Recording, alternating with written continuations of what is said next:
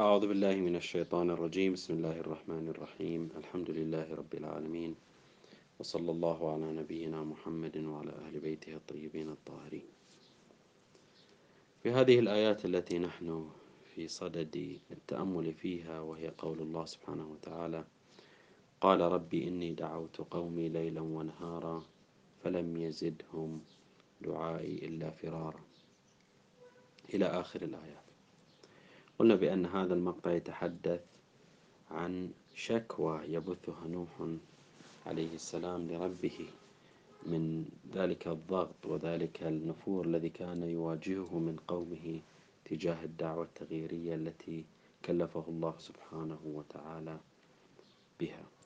وقلنا بأن نوحا قد استعمل في بدء خطابه وشكواه لله سبحانه وتعالى، استعمل وصف الربوبية ولما فيه من الرقة والاستعطاف والانكسار وإظهار التوكل، بل غاية التوكل معه. ثم أضاف الرب إلى نفسه لإظهار احتياجه لله سبحانه وتعالى. وقلنا بأن هذه الشكوى فيها من الجمالية وفيها من الرسائل الإيجابية التي أوردها القرآن الكريم كاملة على لسان نوح في هذه السورة المباركة.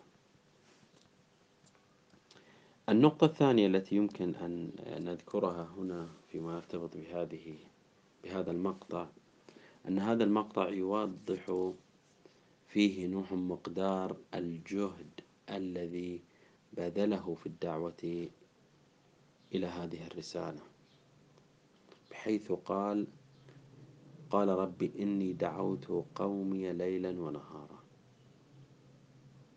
استوعب منه الليل والنهار، إشارة منه إلى أنه كان يدعو قومه في كل الأوقات، في كل وقت يترقب فيه أن يكون محفزا لقبولهم الدعوة.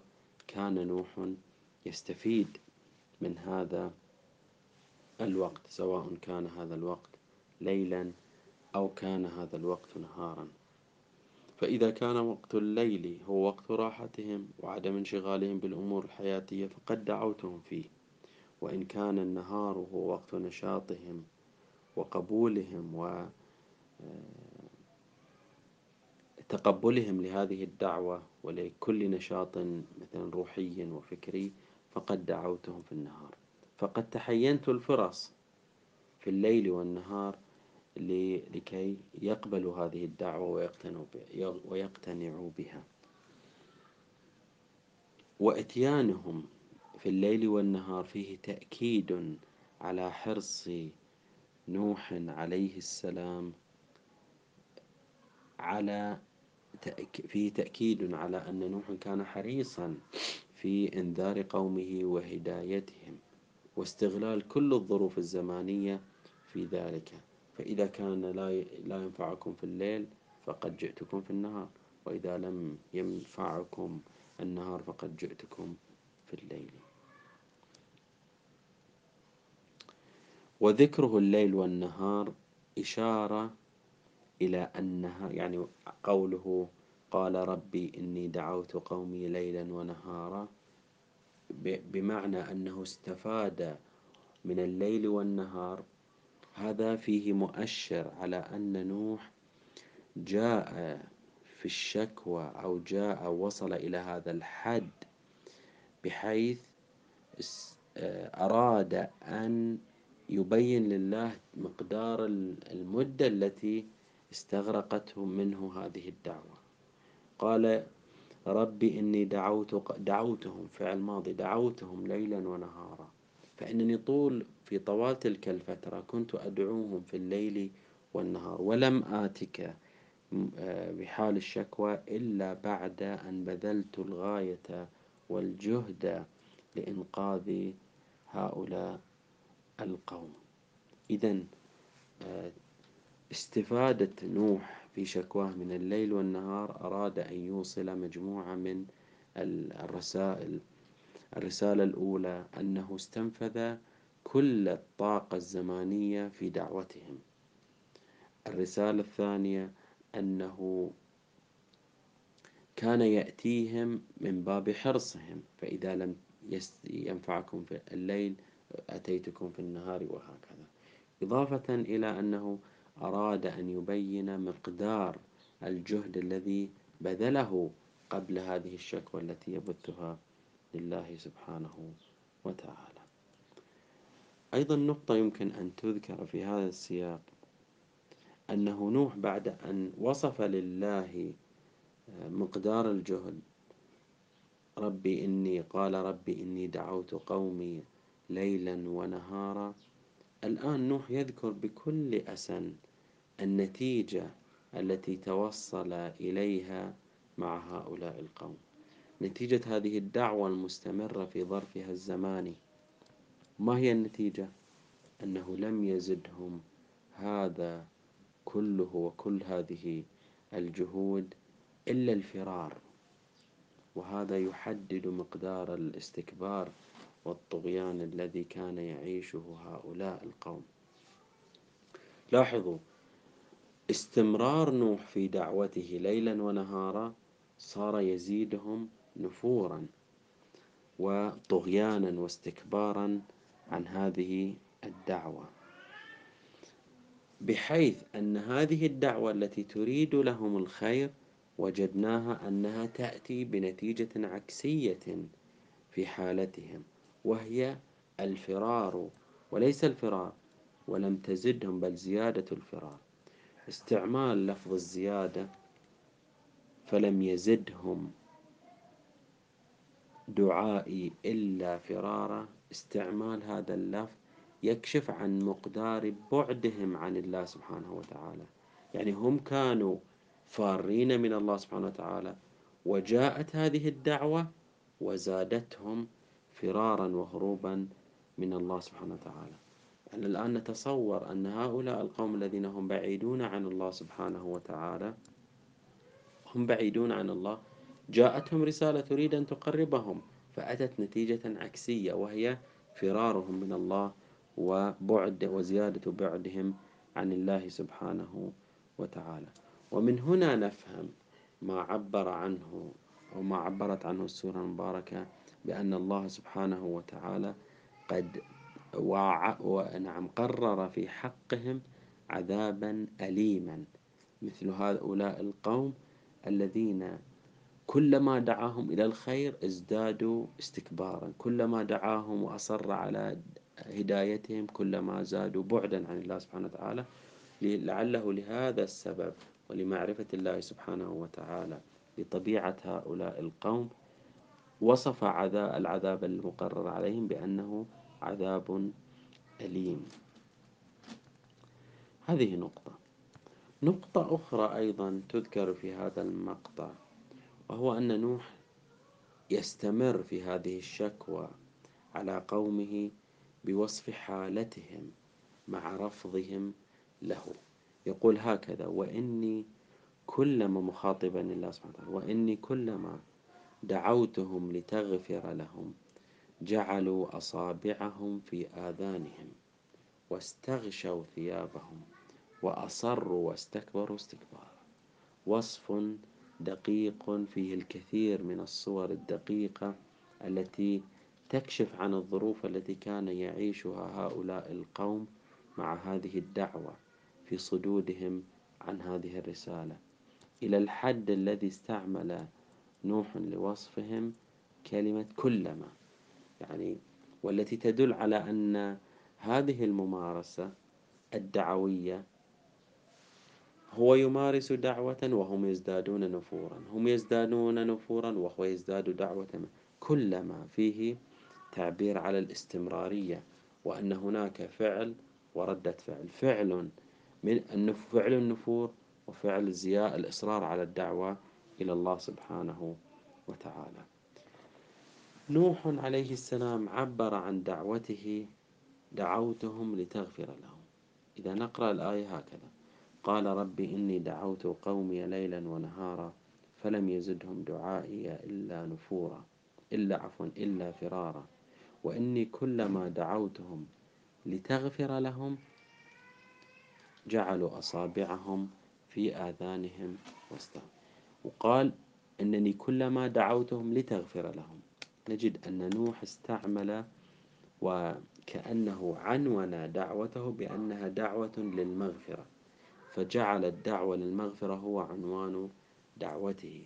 لماذا هنا التساؤل؟ لماذا اختصر نوح دعوته ببنودها الثلاثة وبخطوطها الثلاثة التي ذكرناها سابقا بعبارة مختصرة وهي الدعوة إلى المغفرة؟ أليس في هذا نحو من الاختصار، نحو من الاختزال للدعوة؟ دعوته كانت عبادة الله، التقوى وطاعة الأنبياء، لكنه نجده هنا قال كلما دعوتهم لتغفر لهم. من الواضح هنا أنها ليست هي اختصار للدعوة، وإنما هو نظر إلى الأثر الأهم المترتب على قبول دعوته. وضحنا فيما سبق وقلنا بأن هناك أثران للدعوة، الأثر الدنيوي والأخروي، والأثر الأخروي قلنا بأنه أهم من الأثر الدنيوي، فنوح جاء من أجل أن يحقق أثرا أخرويا لهؤلاء القوم وهو مغفرة الله سبحانه وتعالى وبالتالي الفوز برضوانه. فعندما يقول أنني دعوتهم لتغفر لهم كان نظر نوح إلى الآثار والنتيجة المترتبة على دعوته وهو المغفرة. وبتعبير آخر، بتعبير فني، أن هذا المقطع تم حذف المتعلق، فالأصل هكذا وإنني وإني كلما دعوتهم لعبادتك وتقواك وطاعتي لكي تغفر لهم، تكملة الآية يأتي. لاحظوا إذن دعوتهم هنا، دعوتهم حذف متعلق الدعوة لأي شيء دعاهم لوضوحه من الآيات السابقة. فإذن كلما دعوتهم لعبادتك وتقواك وطاعتي كي تغفر لهم جعلوا أصابعهم في آذانهم إلى آخر المقطع. إذن وصف دعوته وانطلق في دعوته من النتيجة والأثر النهائي. أيضا في هذا السياق يمكن أن نذكر هذه النقطة، وهو جعلوا، يقول جعلوا أصابعهم في آذانهم. بعد كل هذه الجهود المضنية التي بذلها نوح في دعوة قومه يصف ردة فعلهم، وردة فعل لا, لا تتناسب مع هذا الإصرار في الدعوة إلى الله سبحانه وتعالى. جعلوا أصابعهم في آذانهم واستغشوا ثيابهم وأصروا واستكبروا استكبارا، فلم يكفهم أنهم كلما دعاهم إلى الله يفرون ويهربون، بل كانوا يتصرفون بتصرفات صبيانية حتى لا يسمعوا صوته ولا يروا شخصه. حالهم بالضبط كحال الصبية وكحال الأطفال. الطفل إذا أردت أن تدعوه إلى خير هو لا يرغب فيه، ماذا يفعل؟ كلما قلت له تعال لنفعل لنفعل هذا الفعل أو مثلا لأدرس معك نجده يفر منك، وفي بعض الأحيان يغلق أذانه، وفي بعض الأحيان يغطي وجهه حتى لا يراك و يتذكر ذلك أو ما يريد أن تدعوه إليه. هنا في الواقع صورتان مهمتان لا بد من التوقف معهم.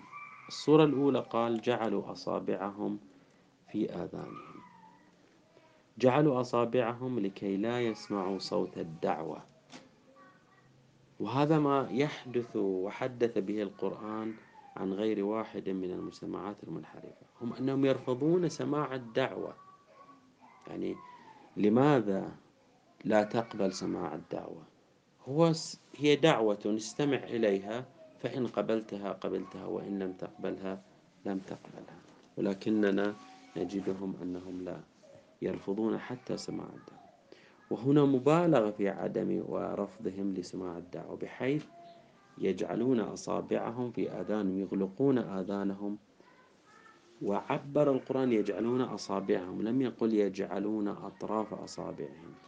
فالإنسان يجعل إذا أراد أن يغلق أذنه يجعل رأس إصبعه، أنامله والعقدة الأولى من أصابعه في آذانه، ولكن القرآن قال جعلوا أصابعهم، كأنهم يريدون أن يدخلوا تمام أصابعهم في آذانهم حتى لا يسمعوا شيئا ولا يجعلوا شيئا من صوت الدعوة يصل إلى مسامعهم.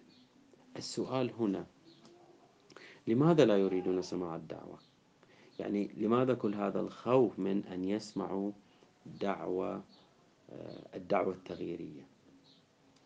هنا الآية لم تتعرض لذلك، ولكن ربما لأن أصول الدعوة التي يدعو إليها أو يدعو نوح إليها قومه تتناسب وتنسجم مع حاجتهم الفطرية وضميرهم الداخلي، ولكنهم لم يرغبوا في الالتزام بلوازم الدعوة لهوى النفسي، لانحراف لأي سبب، فلا يرغبون في الالتزام بلوازم الدعوة، فسماعهم لصوت الدعوة والصوت التغيير يشعرهم بذنب وبذنب الانحراف وترك قبول الدعوة.